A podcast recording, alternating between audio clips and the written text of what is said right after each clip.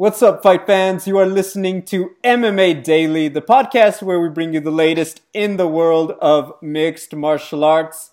It is Tuesday, February 11th, 2020. My name is Gabriel. You can find me on social media at Double G on TV.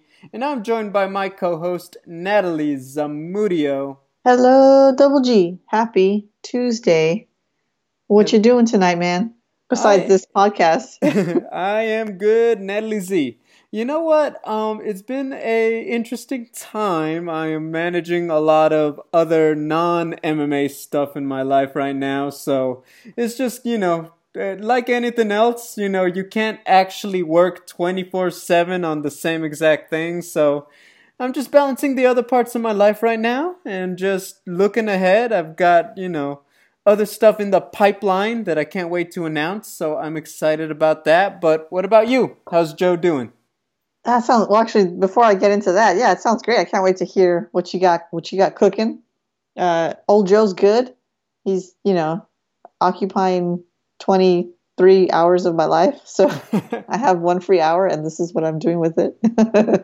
well, Um, thank you. no man, he's cool. He's just uh he's just a baby doing baby things.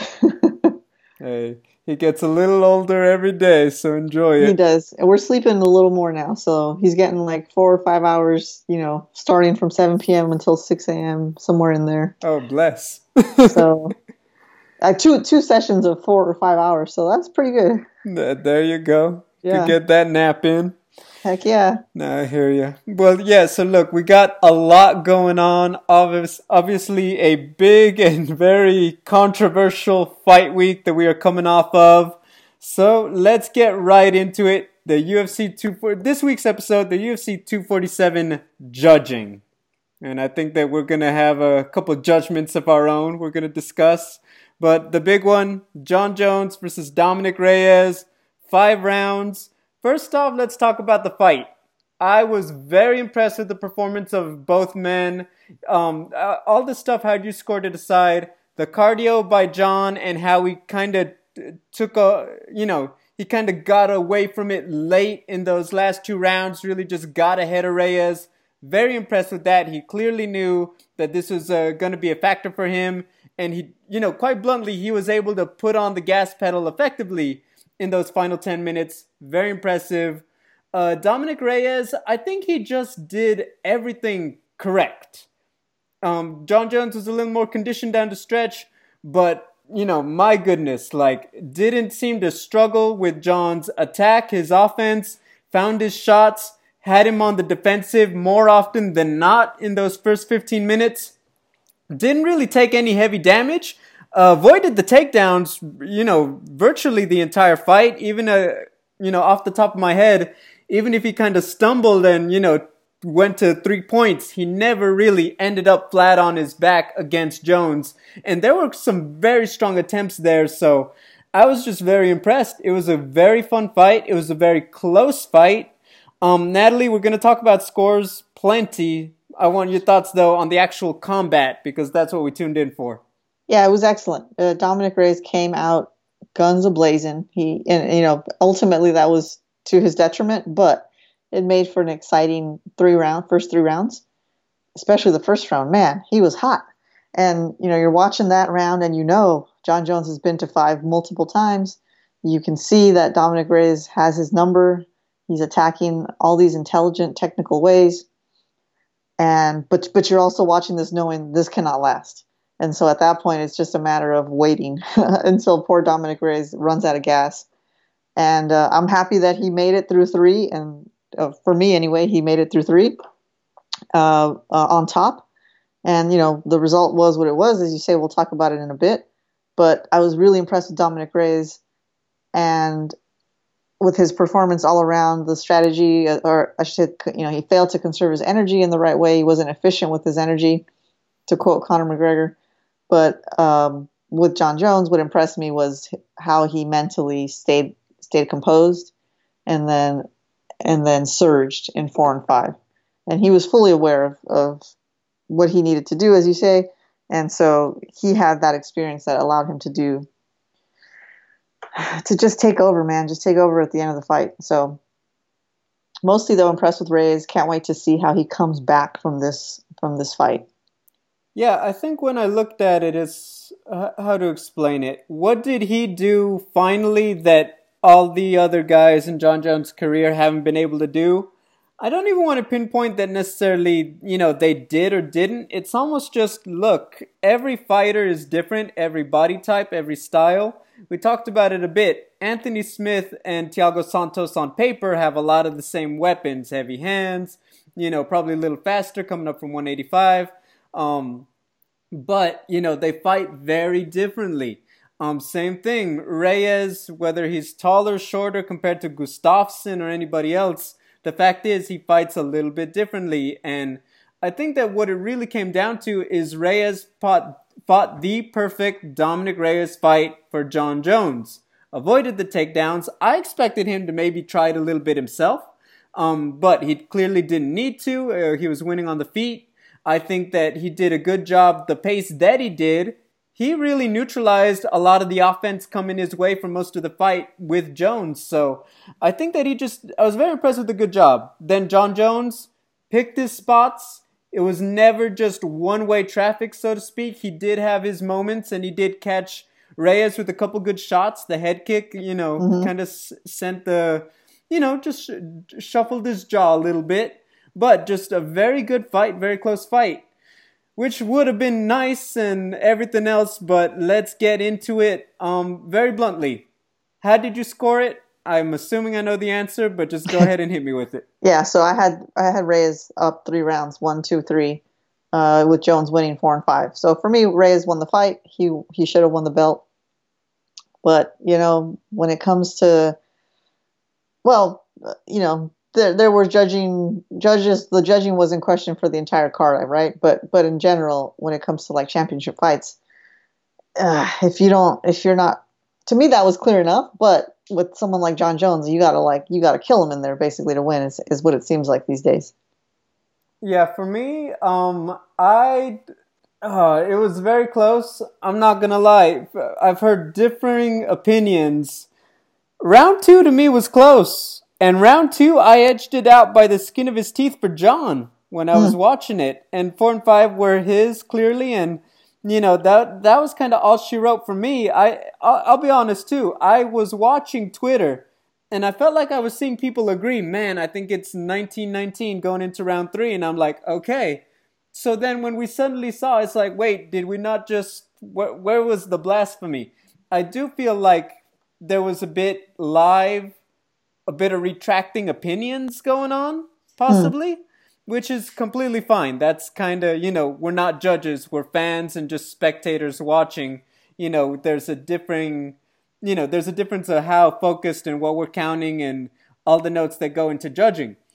But for me, I had it. Uh, I've heard differing stuff that round three was the closer one for Jones, and I completely get it. They were both very critical rounds round one was the one that that was all systems go for Reyes. I don't think there's any controversy there.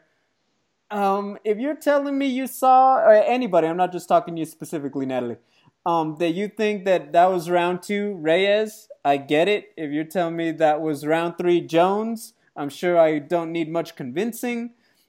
This is just a very close fight.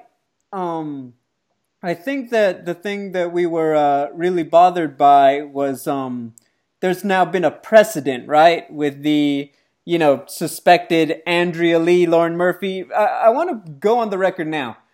I know there's been a bunch of videos. People are trying to, you know, see the cup of tea be spilled, right? You know, to really get into my metaphor. They want to catch the video of the ref on, or sorry, the judge on his phone, looking at the floor, talking, mm-hmm. just bluntly not paying attention.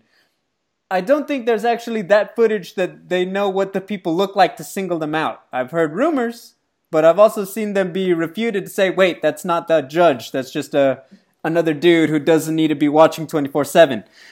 So, but the fact is the cards are what they are. There was a little bit going on with the um, the James Krause fight. There was a lit, you know, people felt that the Derrick Lewis Ilir Latifi fight was suspect. I personally felt like there was some going on with the Andrea Lee Lauren Murphy fight. So now that we've seen the whole night go on, when we have this close fight that yes, a lot of people more more than not scored it for Reyes when I did a poll, and I think when everyone has done the voting, uh, there's obviously now more of an uproar than just oh this was a close fight.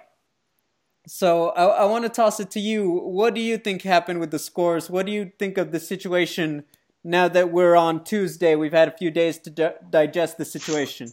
Yeah, I mean, there was definitely controversy all across the board, right over the card. Andrea Lee, Lauren Murphy.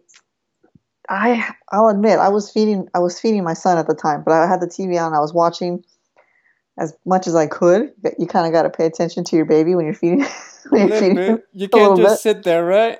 yeah, um, but when the fight finished, I thought Lauren Murphy had won, and then uh, you know they gave her the fight, but there was like booze and all this stuff. So I have to go back and watch it.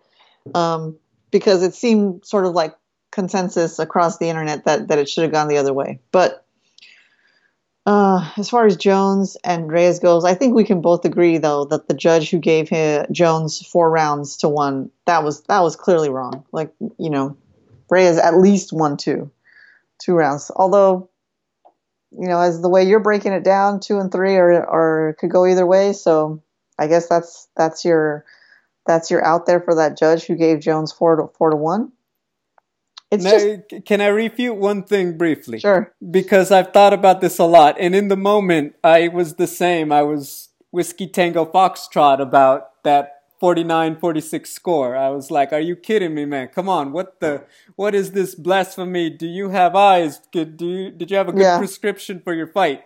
I was there in the moment completely. I was because I realized how close this fight is. There's no way this is any more, you know, skewered than a 48-47. It has to be 48-47. How could you score four rounds to one?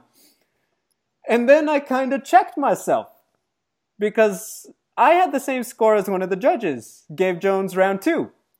The other judge that gave Jones 48-47 gave him round three. So why should we be surprised that one judge in all that numbers and math happened to give him both that the other two gave one or the other. Yeah, yeah. So I want to respectfully for Mr. Solis because I am sure you are glad that there's no profile picture of you out there right now in social media. Um, I want to give him a little. I'm gonna give him a little bit of leeway that you can't be mad at Mr. Solis and not be mad at the other two. That is my one thing I'm gonna say because when I looked at it, I'm like, you know what? You kind of gotta, you know, put your money where your mouth is when you're talking about the scoring. But yes, completely in the moment. And I want to ask because I feel like, why are we outraged? Why was this going on, right? If I had to put my finger on it, Natalie, it's because everyone was close. Everyone had felt conflicted. Everyone knew that this has to be a close fight, right? So I almost feel like, you know, uh, I'll say this: Why does it have to be a split decision to be a close fight.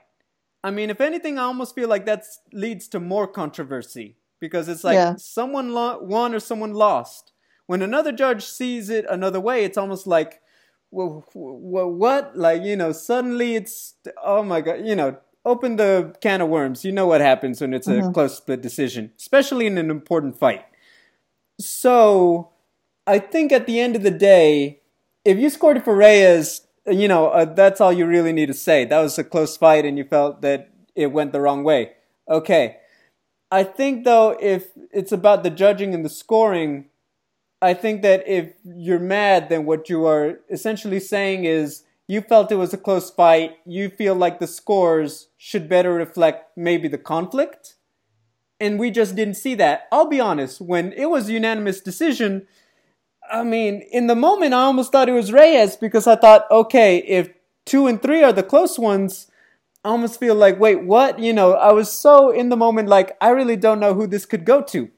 Because those early rounds were so close, and because I felt like Jones only has two in the bag, Reyes yeah. could possibly have three in the bag. That's what we're discussing. That's why we're on pins and needles. Yeah, that's what I thought too. I thought when they said unanimous, I was like, "Oh my god, he did it!" And I was like, "My uh, Bruce Buffer's about to say and new," and well, he didn't. Uh, I, I, think part of it too is that Jon Jones, you know, he's has a very strong he's personality. Divisive. Yeah, yeah, and so people want to see him lose, and you know, he has his fans obviously, but I think a lot of people want to see him lose. And so when a fight is this close, this competitive, it's maybe a little bit easier to like get caught up in giving the other guy a few extra points here and there because you can just taste the the, the moment when Jones is going to lose his belt. So there's a lot of things going on emotionally for MMA fans when you see a Jon Jones fight, and this one in particular, coming off the heel of, of the questionable judging and other and other fights, and then and then it being a close match. What I do like, what I did like, I should say, is how just honest Rogan, Joe Rogan, and Dominick Cruz were about calling out this judge like mid broadcast. Like all of a sudden, one of them saw that he had his head down, and they started having a conversation about it. You know, with hot mics on. Uh, I really appreciated that because sometimes it's frustrating when obvious, you know, uh, grievance, obvious like just uh, egregious is a great word. Things are yeah. having are having are happening in a fight, and like no one has the balls to call call it out. So these guys had the guts to do it, and I appreciated that. Yeah, uh, I'm going to say this on a final note. I need to see that that was the actual judge because I need to know that this is judge number one and not just Rogan and Cruz. Because I, I, I got to say, if that's the case, you got a lot of fighters who have a case um, to, you know, take it up with the state of Texas. I'm sorry, yeah. but that is money lost. That is you know that is some punishment to be doled out right very bluntly so i, I gotta say that is if this is indeed true i'm talking not just i think that's the guy i'm talking that's the man that is the guy who was su- supposed to be scoring and he's checking the text or whatever if that is true i do think that you know you can't really understate the penalty that's got to be paid on a night like saturday because there was a lot of you know things close um, I, I know it's look, it's a very tough thing. People talk about the open scoring that has been tried. In theory, you think it would be better, but it actually leads to unexpected problems. Is how I understand it. Um, fighter performance. You think you're ahead, you suddenly aren't giving it your all, and fans are being shortchanged. Uh, fans are also aware, and suddenly there's a bit of crowd effect going on. There's a lot of things you maybe don't anticipate. You know, on paper though, it sounds great. Well, just make sure everybody knows what's going on. It's very interesting. And also, if I'm being honest, how do you know? Would you feel better if you feel like you have a split decision? It's like no. Suddenly, it's a very, uh, it's a very temperamental thing.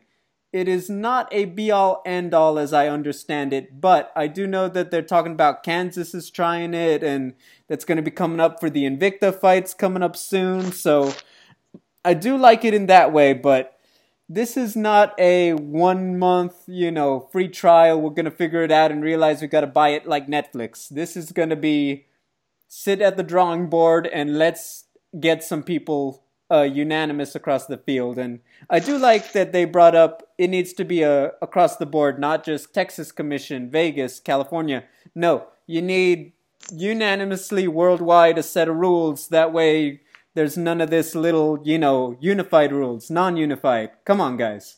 Yeah, it's, it's frustrating. not that hard. And like, if I'm a fighter and I fight in, you know, all these different states, like I'm gonna get confused.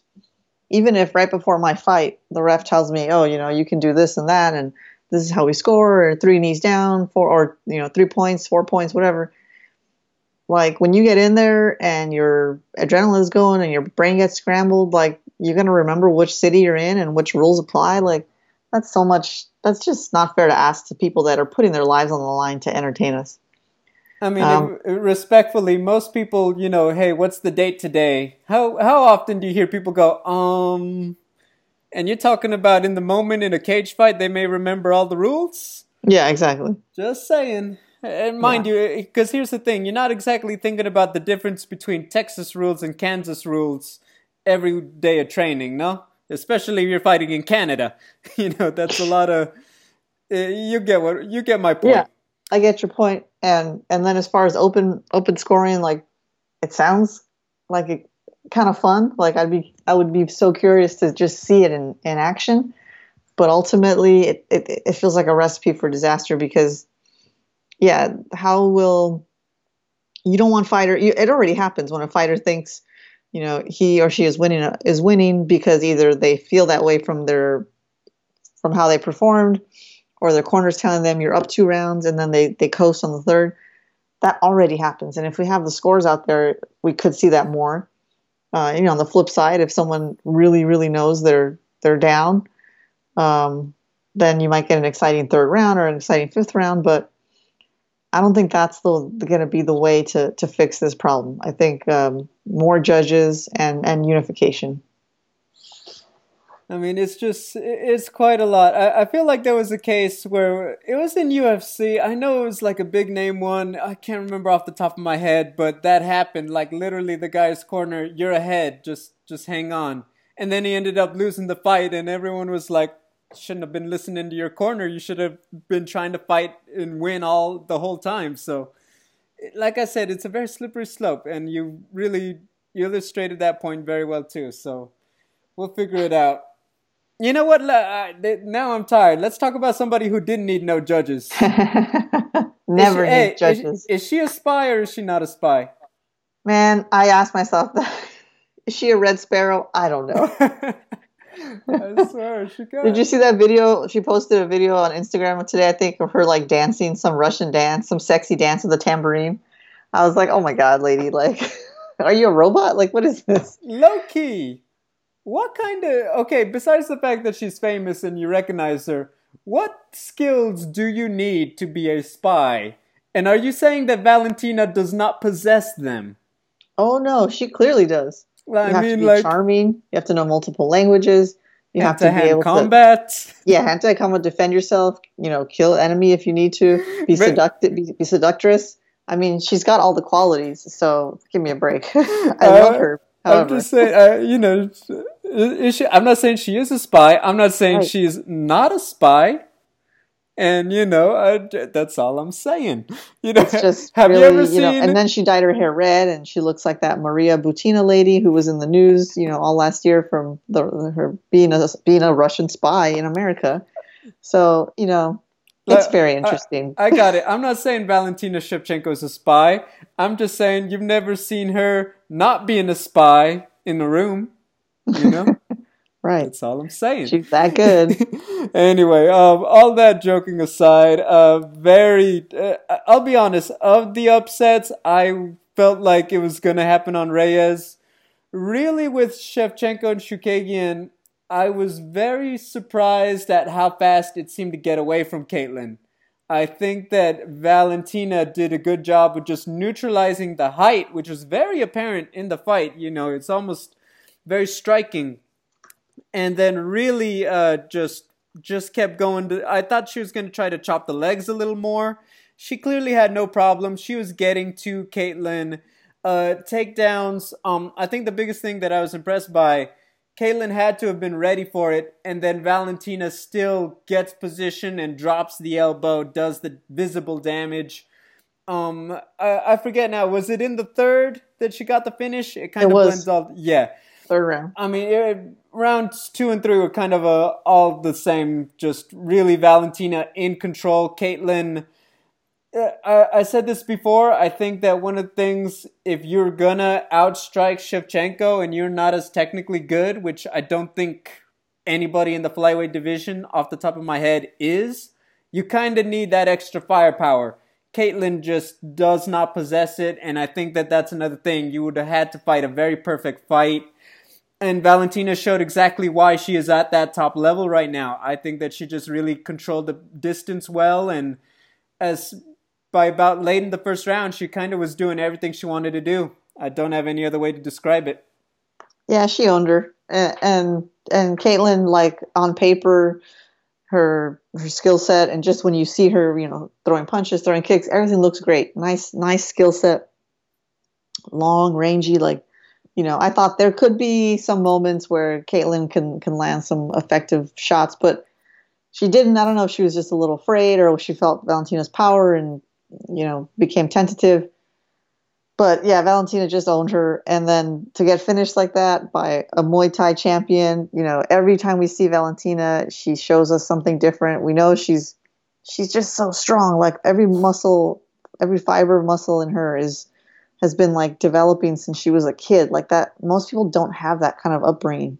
Even mixed martial artists, even some of the top athletes that we can think of. So there's something. It's kind of like Khabib, right? Where it's like they don't even look that cut or or fit. I mean, she does, but they have this like deep, deep like inner strength.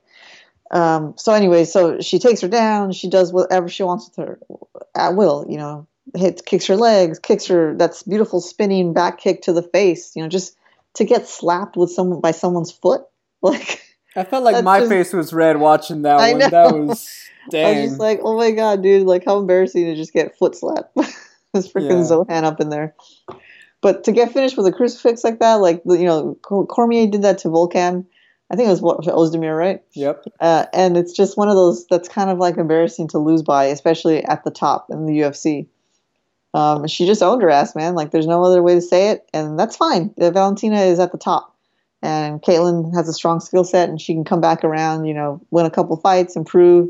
Now she has the experience, but um, uh, Shevchenko is just right now untouchable. I agree. So here's the problem. I say the same do it. thing. I say the same thing about Amanda Nunes at 135 right now. I uh, I said this. I, if by the way, if you guys saw my preview with Drake Riggs, thank you. But I'm gonna repeat my favorite line from the latest preview show. They are just like these arch enemies, just destined to collide over and over again. Um, they hate talking about each other. I think they're kind of like, let me do my thing, let her do her thing, and whatever. You know, we fought, it happened, etc. There's just, uh, I I get it. You know, the Amanda's won twice. Why does she need a fighter again? Valentina, I have my own division. She's bigger. I'm running the show. Why do we need a fight again? but it's just is there anybody really you better competition right now i heard uh, one of the reporters uh, tweeted it out and i loved it it was like you know what forget about it shevchenko nunes best of seven and i almost you know you can't double like but i wanted to Yeah. um, uh, that's just all I kept going to is that I really don't know where else you could really go for either of them. Um, look, I've said it, and uh, you know we're probably gonna get a good break from it finally. But Amanda at 135, you're waiting for you know Aspen Ladd. Let's see how good she looks against Pena, most likely.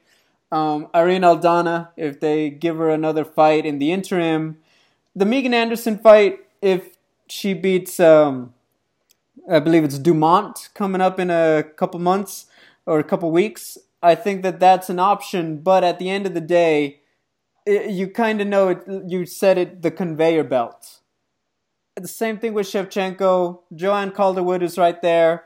I'd like to point out, not for nothing but MMA math, Joanne did only re- last year lose the split decision to Katlyn. yeah. And, you know, uh, just a very workmanlike, very good fight against Andrea Lee.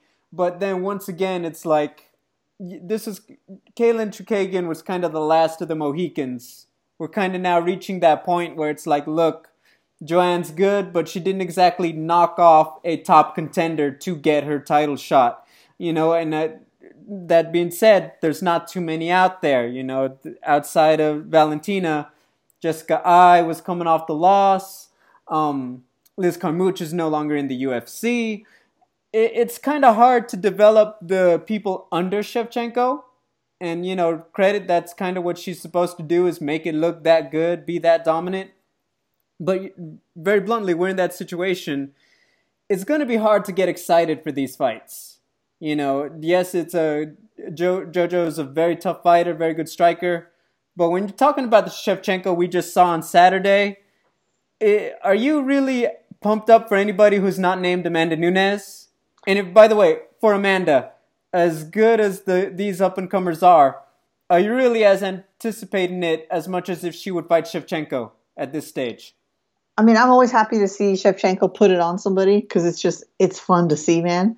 Uh, and probably the next best person in the division to fight her skill wise is is going to be her sister. Looking at the rankings right now, Oh, wouldn't that be Um, nice? that'd be hilarious. I mean, but she got Maycee Barber, who's coming up. Uh, Roxanne Modafferi, you know, well, is that didn't they just fight? My, yes. yes, right. So she beat her. The, and, the, the knee, remember? That's right. Yeah, that's right. That's right. Uh, Roxanne Modafferi surprises me every time, dude. There's always something there, and you could you could make a little story about you know revenge for you know one sister taking revenge uh, for the other sister's loss. Um, but but but in in all reality, she owns this division. I don't see anyone beating her. Maybe you get someone who gives her a, a, a close fight, but jeepers, no one's going to beat her. And, and looking at the rankings, uh, Jessica Eye is I guess because Katlyn lost to Shevchenko, Jessica Eye went from number two back up to number one, and that just makes zero sense. Like you got to put her somewhere, but she got obliterated by Shevchenko. So the the top is is yeah. I mean, I guess you got to go JoJo, Jennifer Maia, Roxanne, and Valentina says she'll take them. She doesn't care. She just wants to fight. So I'm happy to see it, but um, there's definitely tastier matchups uh, at 135 or one tastier matchup at 135. I mean, that's all I'm saying. I'm that's hungry. Are saying, you hungry? Yeah. I'm hungry too. That's all I'm saying. I'm saying, and look, I I stay. I'll say it every gosh darn time. She, in my eyes, Shevchenko beat Nunes in that second fight. She should have been the 135 champ. So let's see. That's let's exactly, just hey, that, that's exactly why I'm bringing it up. Like, come on, guys uh, I get it. There's a lot of business involved, and that's you know it's very easy for me to say that, just like it's easy to say we wanted the Cyborg Nunes a rematch. We all know that it's not as simple as saying yes, that's a good fight. We want to see it. Let's sign it, Dana. There's a lot more to this game. Yeah. Um, I, I I heard her bring up Jennifer Maia. I gotta be honest, I'm not sold on that.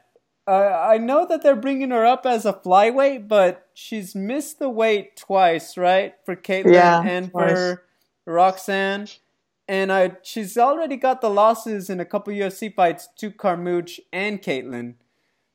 Uh, don't get me wrong, like you're gonna go there. I feel like uh, I'll say it, Paige VanZant. You know, like on a off a big win off over someone like Rachel Ostovich, even though it's been a year. I mean, I feel like that's a little more momentum.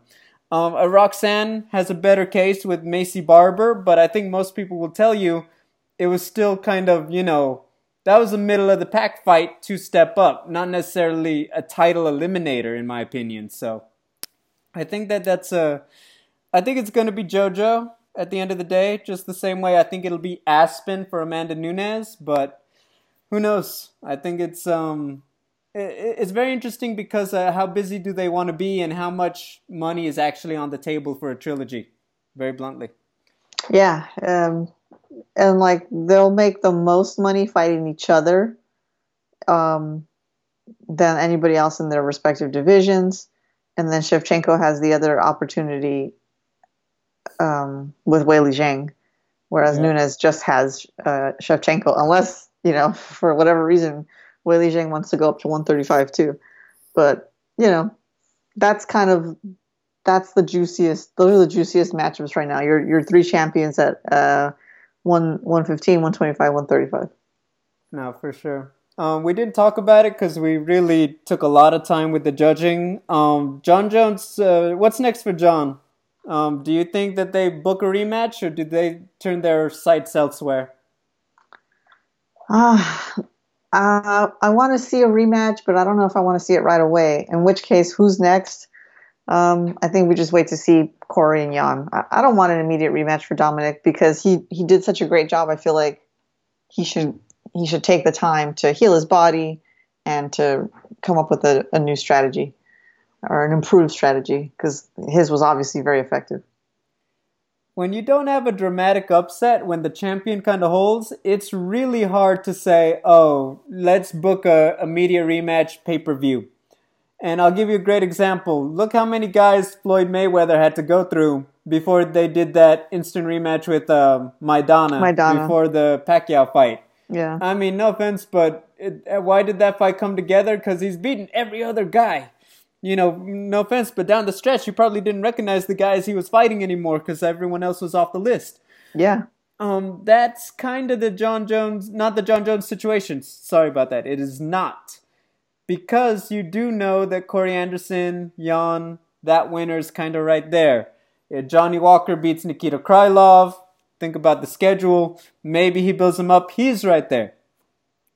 The the spec. Uh, I'll say this: him moving up to heavyweight kind of feels like LeBron James in the dunk contest. You know he could do it. You know it'd be fun, but you just feel like it's not really what he wants to do, and so he just kind of is being polite when he says he's going to do it. I just don't believe it. And case in point, All Star weekends this weekend. LeBron is still not in the dunk contest. Um, uh, anyway, back on MMA. I guess at my point, I think that they're going to go with the winner of Corey and Jan. And I think that, you know, long term plans, Adesanya's there in 2021. If he holds court also, I think that that's the fight to happen for Jon. I think as a businessman, there's just less risk. You're moving up to heavyweight when you're already the, you know, the GOAT. Uh, uh you know, no offense, I'll say this very simply. I feel like DC almost needed the move up to heavyweight more than Jon Jones because of the way that Jon Jones fight went. DC kind of that was bigger for him. Jon Jones moving up to heavyweight. Would you still say? I mean, look, I get it. There's a lot of um, I use the term extracurriculars when discussing Jon Jones, but it, on paper, he's the goat to everybody already if he were to never move up to heavyweight and just instead give us another three or four title defenses, including Adesanya, that wouldn't change. He'd still be probably the number one guy on most lists. Yeah, I mean, I, I don't really care to see him move up. And especially, this is going to sound ridiculous, but his calves, his legs are so, are so scrawny no matter what he does and like, can you imagine Francis Ngannou kicking Jon Jones's legs? a good point. I mean, like Derrick Lewis. Hey, hey, I'd like to point something out. Look at Derrick Lewis' legs. His legs it's, are not that big either. Yes, that's correct. It's not everything. it's not everything, but yes, Jon Jones, man, something about him. Like looking at his calves, I'm just like, oh man, it's just it's almost unsightly. Anyway, no offense. Like you're but, gonna uh, break, Jon. You can't we can't do that to you. you can't change his anatomy. He can't help it. But um, would you say he might break bones? Um, but yeah, so like you know when he was talking about, I think he only wanted to do it when it was like a big money, big money fight with Brock Lesnar. Anybody else, nah, uh, uh he he'll just yeah, like you say, entertain the conversation, but he's not he's not like raring to go up to heavyweight. Uh, he's dismissing Adesanya, but I think he knows that's the bigger money fight than anybody at heavyweight. Cormier is not going to fight him at heavyweight or fight him again. Cormier is basically out the door. He wants the Stipe redemption, and if he doesn't get it, I mean, he has said he will just retire. So uh, for Jones, I still like the idea of just feeding him his division, and then when the time is right, you've been saying 2021, give him Izzy. But otherwise, I think stay out of heavyweight. It's it's not that exciting for me. He, I don't think he'll have success, so it's like, what's the point? I mean, I'm with you there. I'm glad you mentioned Izzy. Did Yoel Romero give him the first L of his career with the backflip? Dude, I mean, I'm like, is Yoel okay? Like, is he? I know he's like a superhuman, but he was wearing jeans and he just bounced off the floor in the splits. I was and he hurting. did that cold turkey. Cold turkey, man. Didn't warm up, nothing. And I just really hope. I was like, I hope he didn't hurt his his manhood. I hope he didn't hurt his his his his, you know his groin. Nothing, because that looked like something that could destroy destroy parts of your body. the way he did it, but he popped right up like nothing. He is he is a human specimen. That guy. I mean, I think that Israel Adesanya should immediately have to start a round two because round one's already 10-8 Romero. Yeah, 10-8 for sure. You know, I mean, like yeah. it's like, I'm sorry. And then when Izzy was like, all right, we're going to save it, I'm like, no, Izzy, either put up or shut up, man. I mean, that's, I'll, I'll, say this, it made me excited for the fight. I'm yeah. Like, all right, yeah. we're going to, we're to see a little bit of kung fu fighting. I'm never against that. So I'm ready for it. I am ready to see that. That was, that was a lot of fun. But yeah, good stuff. Good, um, you know, there were some good fights on the undercard. Uh, James Krause on 24 hours notice Jesus. That's a BMF right there. I know. Poor guy, man. He was kind of getting beat up there. it was, I mean, hey, he signed up. He could have said no. he could have said no, and hopefully he's not, you know, wasn't hurt too badly. Dana White said he's going to cut him an extra check, so it better be a good one. I know for real. It's like, dang, that is that's gangster. Anyway, we had some MMA news. Um, you know what? Let's start with the bigger one because I think that one, you know, get people rolling. Uh, they've just announced the um, fight for the vacant middleweight championship earlier today. Douglas Lima, welterweight champion, will move up to take on Gegard Mousasi. Of course, we're talking about Bellator. On May 9th, they will be the co-main event to Ryan Bader versus Vadim Nemkov for the light heavyweight championship.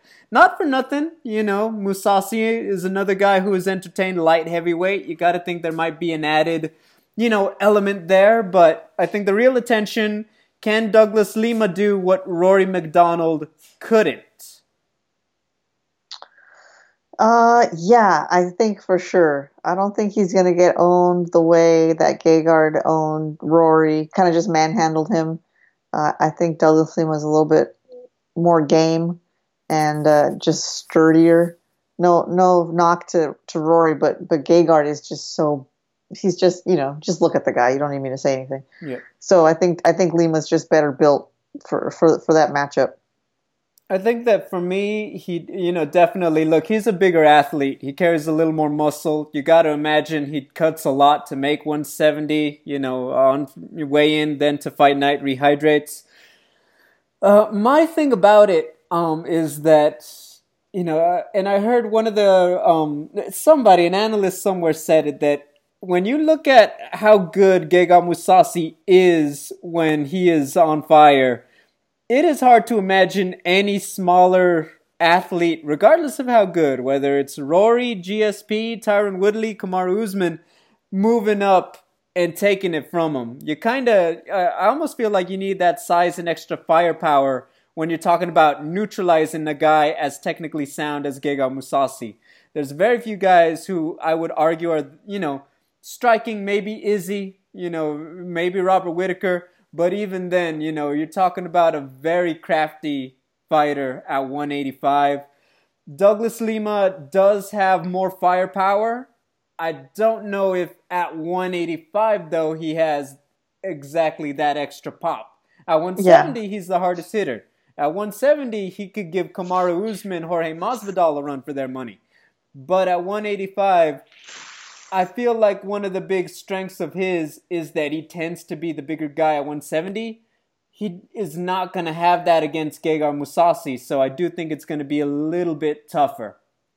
Um, yeah, I mean they're the same height, six yeah. one, but structurally, I mean there's there's a clear difference there. Yeah, but um, look, uh, this is a very competitive fight. I think that at the end of the day, you have a guy in Douglas Lima. Uh, I think it comes down to a bit of grappling again. I do think that Gegard, even though he could probably stick and move with him, you don't really want to be there and give him the opportunity to possibly land some heavy shots, especially when you know that you get him onto his back. You take away probably the most lethal weapons in his game. Um, Douglas is a very uh, competent grappler, but I don't exactly see him going for triangles and flying arm bars off of his back. You know, not that you can fly off your back, but you know what I mean. Um, I just don't see him going pulling something out of the hat like that on a guy like Gegard Mousasi, similar to Katlyn on uh, Shevchenko that we broke down last week. Yeah, I think it'll be a good fight. Lima's game. I think Mousasi will just and ultimately be bigger, and so even like it's almost to me it almost feels like you you can just put the skill sets aside. It's it's just going to be a size game. But we'll see. Yeah, that fight obviously happening in May. By the way, what do you think about this? Because now multiple fighters are saying it. Dominick Reyes is asking Jon if the rematch is going to be in LA or in Vegas. Dustin Poirier saying Nate Diaz possibly in LA, you know, in California in May. Do you think the UFC is just dragging their feet and telling us that LA is gonna be getting a UFC event in May? Um, I mean, I don't know. Probably they they they sure love to keep us in the dark or mislead us. So it's entirely possible. That would be great. Where do you think they would do the forum again? No, I think Staples Center. Staples. I think that I think the only way forum happens is if Staples Center is booked for an important date, like mm. uh, the Jon Jones Gustafsson I think they had a, which I'm okay with, Gabriel Iglesias at Staples Center. Love, hey, I love me some Fluffy. That's a funny dude. Yeah. But um, you know, Staples Center was booked for that weekend. That's why the fight ended up at the Forum. So I, I think it's uh, personally I like it because I know that the late summer tends to be UFC territory, but I kind of like the idea that it'll be in late spring. I mean, yeah. Well, uh, either way, it's going to be nice here in LA. We could, we could tailgate. yeah. We'll hang out. I'll meet Joe. yeah, I We'll think bring- it's. I think that'll be the right age for him to go to a soda. U- MMA fight. Yeah. We'll buy him his first UFC hat. It'll be nice. we can use baby bottles to smuggle in vodka or you know, or, or uh, uh, white Russians that look like milk. You know. You're a bad one. But I love it. Uh, Anyway, um, let's talk about some other news. UFC Portland is announced for April. The main event, Alistair Overeem, will be taken on Walt Harris. Obviously, you guys remember that the fight fell through after great tragedy to Walt. Um, you know what? Uh, anytime, uh, I'll be honest, anytime I mention Walt Harris, I feel like it's just injustice not to acknowledge it because it's such a I mean how what do you say in this moment? but um I feel like him fighting first off I, I respect I, I think everyone respects the time that he took. And I think everyone continues to send just his wishes his way to the family.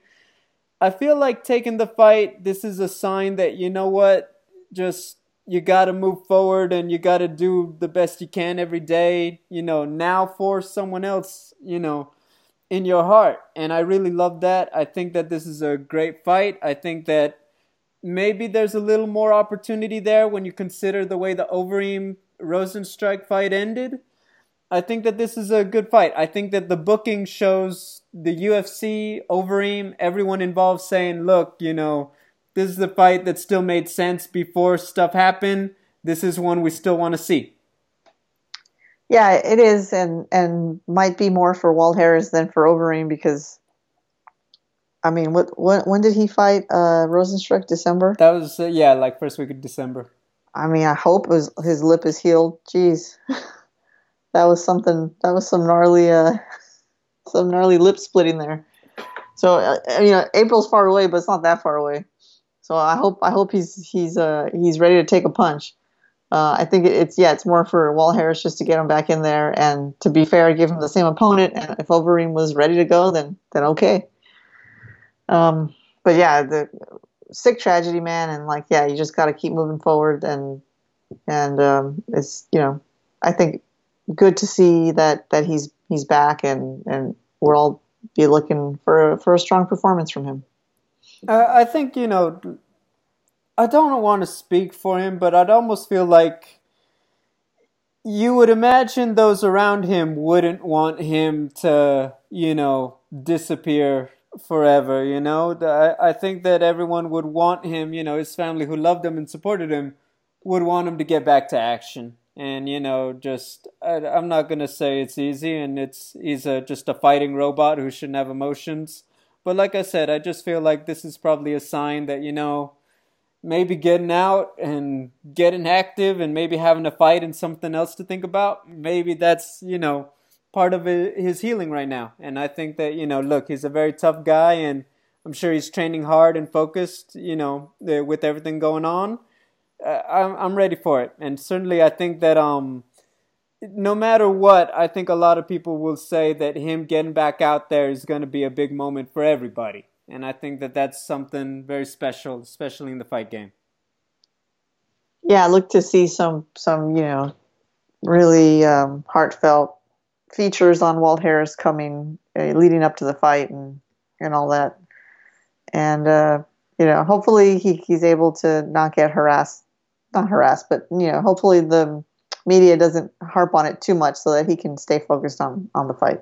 Yeah, I, I think everyone is going to acknowledge it's already an elephant in the room. You know, just treat it. Uh, I'd also like to point out it's a um, excuse me, it's a fight night, so there's not they don't do full media days for fight night. They kind of just scrum, and I'm assuming you know it's the same group of people. If one person asks him, he doesn't have to answer it a dozen times like That's- they do at a true. traditional media day.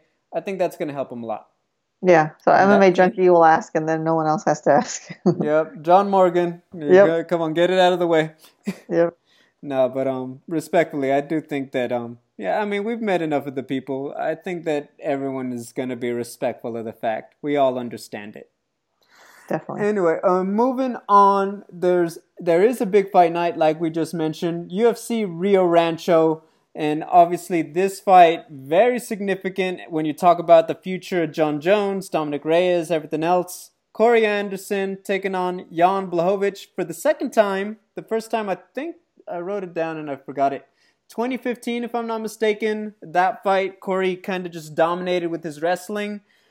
Um, Natalie, the thing about this fight is that they have evolved. For one, I think that Jan is just kind of grown into a UFC fighter. And what I mean by that is maybe he was struggling for a little bit. I think when you watch his performances with Luke, with Thiago Santos, with Jacare, he's kind of proven, you know, that now his all around just game has kind of risen the level and now he can hang consistently with these guys. Corey Anderson by the knockout over, you know, Johnny Walker, not just a wrestler, powerful man, powerful athlete, kind of had to do some developing himself. And yet, this fight on paper, Corey Anderson's wrestling versus everything else from Jan Blachowicz, I think. And uh, that's a very odd thing to say when they've developed so much, but I can't see Corey Anderson wanting to mix it up in the middle of the cage with Jan. And at the same time, I can't see Jan, you know, he's going to be just very weary of the takedown. He knows that's really where Corey might have the advantage. Yeah, it's interesting considering Corey's last fight. You know, what a shocking, impressive knockout of Johnny Walker. And then you look at Jan's last knockout, which was to Luke Rockhold, not his last fight, but his last knockout. That was impressive too. I mean, well, I wonder if these guys would give us a little bit of stand and bang, Uh, because that could be fun. But but I do suspect Corey will smartly just you know use his wrestling. But look, he got a big pop when he when he beat Walker. So if he wants to keep that momentum going, yeah, yeah, he might try to he might try to keep it on the feet, or at least not not go to wrestling right away, or not rely on it too heavily. He's got the hands to do it. He just has to be careful because you know Jan's no joke. He can knock you out too. I, I'm going to bring something up that I'd never ever like to say because you're in a cage fight, whatever you, you know, within the rules, whatever you got to do to win, that's what you do. I will say because I know people were very critical of the Jan versus um, Jacare fight. People have been critical of Corey Anderson in the past. When you're talking about okay, Jon Jones is staying at light heavyweight, should either you know should the performance you know let, let's say you have a Derrick Lewis Francis Ngannou situation. I do think you could really skewer and push make the big case so it's like you know what I'd rather see Dominick Reyes against Jon Jones again. I do think that there's gonna be a little bit of pressure to push the action for the fact that you know what yeah just win but you kind of need to bring it a little bit if you want to really lock in the fact. I- I'll say this from a negotiating standpoint, Jon Jones won the fight. So uh, really, who's the person to, with more to gain in the rematch? It's Reyes. Whereas you know, Corey Anderson, uh, Jan Blachowicz, now suddenly you know it's more of um, you kind of add another, put another feather in the cap, right? This is more a step closer to sweeping your division. I think that these guys now takes place a bit of the marketing aspect. You you know, there's going to be pressure. Do push the issue, similar to Corey, like you just brought up. Jan, you got to imagine he want. Eh, who wouldn't want to replicate the knockout like he had over Luke Rockhold? But I do think that that's just you know that's kind of a latent factor. Hey, if you if for whatever reason you know things kind of get stifled in there, suddenly you know title shots and everything else are starting to get less and less secure. Yeah, uh, yeah. I mean, it's not a guarantee, and you know, yeah, they they both have a history of, well, especially Corey, you know, being kind of mm, less than exciting. But like I said, he popped so hard with with Johnny Walker knocking him out. Um, I don't know, man. I just think that that that's the if you if you want to jump the line, and they're already basically right there next, knocking on the door for Jon Jones. Um, if but if you want to jump the line over Reyes, yeah, you you, you got to do something special, and that you know can get tricky, right? Like you were saying, yeah. alluding to, because as soon as you start tasting the heat, if you, you start feeling the heat, I should say, and you realize, okay, if I try to go do something flashy, I might get get get hurt myself. Then you get safe, and it could get boring. But now, nah, man, I don't think so. I, I think I think if anyone, Corey's going to go for it, and so so I, I'm looking for him to to sort of repeat what he did with Johnny Walker, even though Johnny Walker was kind of being a little bit of a clown and not taking Corey seriously enough. Jan's not going to do that, but there will be an opportunity. I think I think Corey will uh, will capitalize. All right. I mean, I'm not gonna lie. I've been a big believer in Jan Blachowicz. I think that he's um I, I just think that he's very underrated. I think that when you look at, you know, his fight with Thiago Santos, this is a fight he was in there with. And you everyone you don't need to be told how dangerous Thiago Santos is. You know, this is a tough one. Um, Luke Rockhold, he had a great performance. He weathered the storm against Jacare, I felt like he was doing all the right things against a very dangerous guy. Uh, Corey Anderson's got a lot of gifts. I think the wrestling's right there, but I feel like Jan Blachowicz, he's a guy who learned from that fight. He's learned from a lot of other stuff. Um, training for a fight with Jacare for five rounds, a lot of takedown defense has been drilled. I believe he's ready to defend it. I believe that he's a better striker than Corey. I'm going to go with Blachowicz. Uh, third round TKO. I think that he's going to stuff some takedowns and eventually do some damage later on. Okay. Uh, I'm going to go Corey. I'm going to go round four. Uh, I think it'll be TKO, and uh, I think it'll, you know, I think he will hurt him on the feet, but I think he'll he'll TKO him like against the cage. Gotcha. Well, we are split, so someone gets bragging rights next week when we come back on the show.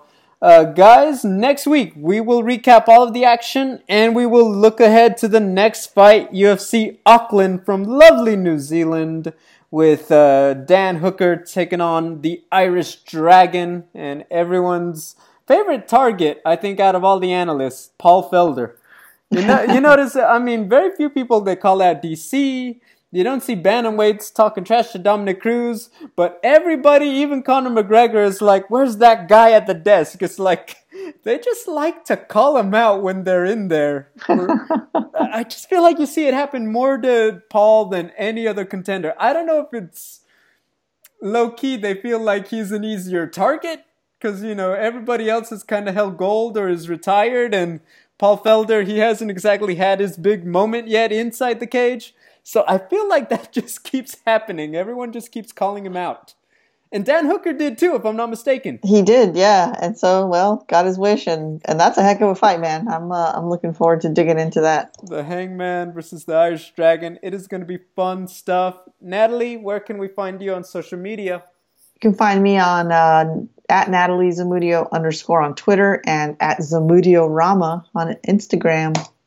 Guys, you can find me all the time at Double G on TV. Just spell out the word double, and we'll be back next week.